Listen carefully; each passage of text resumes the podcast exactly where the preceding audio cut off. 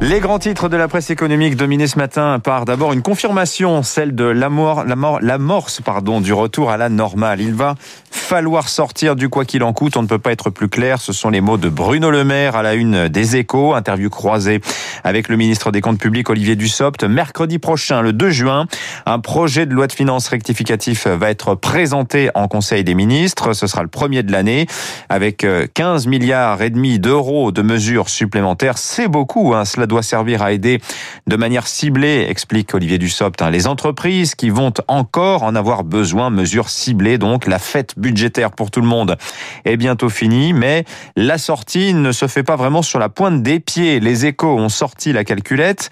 Entre les 7 milliards d'euros versés dans l'urgence début mai et les 15 milliards et demi de ce projet de loi de finances rectificatif, la facture du quoi qu'il en coûte euh, en 2021 s'élève à 43 milliards d'euros.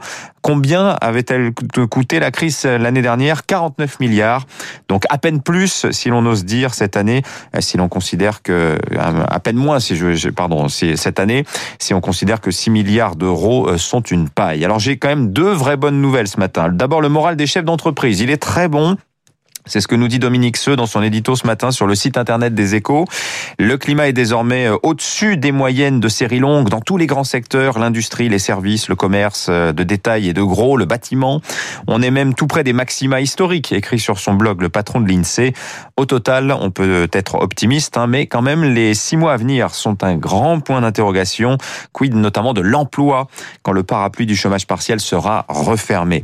La deuxième bonne nouvelle, c'est toujours dans les Échos, c'est que l'argent du plan de relance européen, eh bien, il arrive. Alors, comme Zoro, hein, sans se presser, les derniers États l'ont ou sont sur le point de le ratifier, les Pays-Bas, la Finlande, la Roumanie ou encore la Pologne. La Commission européenne va ensuite pouvoir commencer à lever l'argent sur les marchés. Alors, attendez, la Commission doit encore approuver les plans de relance nationaux un par un. Il est donc temps que l'argent arrive, car Nouriel Roubini nous dresse un tableau mondial pas très réjouissant ce matin dans le Financial Times. La reprise, dit-il, est très inégale. Chine et États-Unis sont déjà en croissance robuste.